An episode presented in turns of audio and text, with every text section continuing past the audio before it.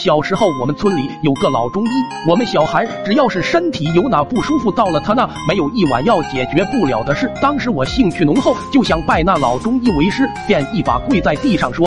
师傅，您去世之前可以把医术传给我吗？老中医见我如此好学，就收了我做第一任关门弟子。这个消息后来也在村里传开了。之后老中医还给了我一本中草药大全，我如获至宝，拿着就往家里跑。当天到家就开始了我的炼药之路，拿来了家里的锅，学着书里讲的就开始弄。有些药材找不到，就拿了一些看似差不多的东西，想着功效应该差不多，捣鼓了好一阵子，炼出了一大碗五颜。六色的汤药，我端着就给家里的毛驴子尝鲜。一连好几天，家里的驴都食欲不振，都已经开始挪着走路了。后来看到草书上有种草药名叫巴豆，上面写着可以泻寒积、通关窍、竹痰、行水等功效。再定睛一看形状，恰好我们村里的河沟子旁就有这么好的宝贝。要是村里人全都吃上了，那我岂不是功德无量？想到这，我就拉上阿文跑到河沟旁摘巴豆。摘的差不多之后，我掏出药罐。子就开始熬，一直熬了一个下午。看着手里满满的一大锅，挨家挨户的送是不可能的。当下就想到了村里唯一的那一口老井。老井是爷爷们那一辈挖的，村里的人煮饭洗菜都用井里面的水倒在里面刚刚好。之后我就和阿文端着碗就往老井跑，到了井口就一股脑倒下去。当时脑袋里都是大家崇拜我的模样，甚至还觉得下一任村长就是我。到了第二天，村里算是热闹了，走几步就看。到草垛里蹲着个人，还有路上捂着肚子跑的，厕所里扎成一堆的，个个都苦不堪言。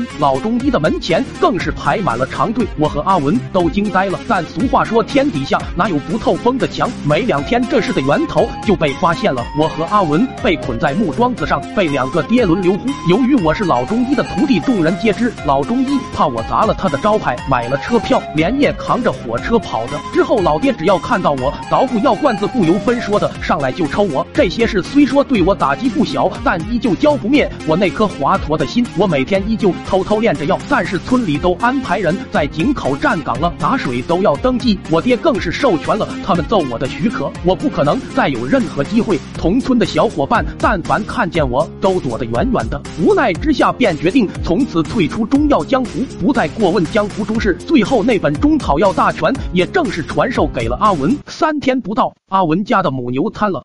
本视频纯属娱乐段子，请勿模仿。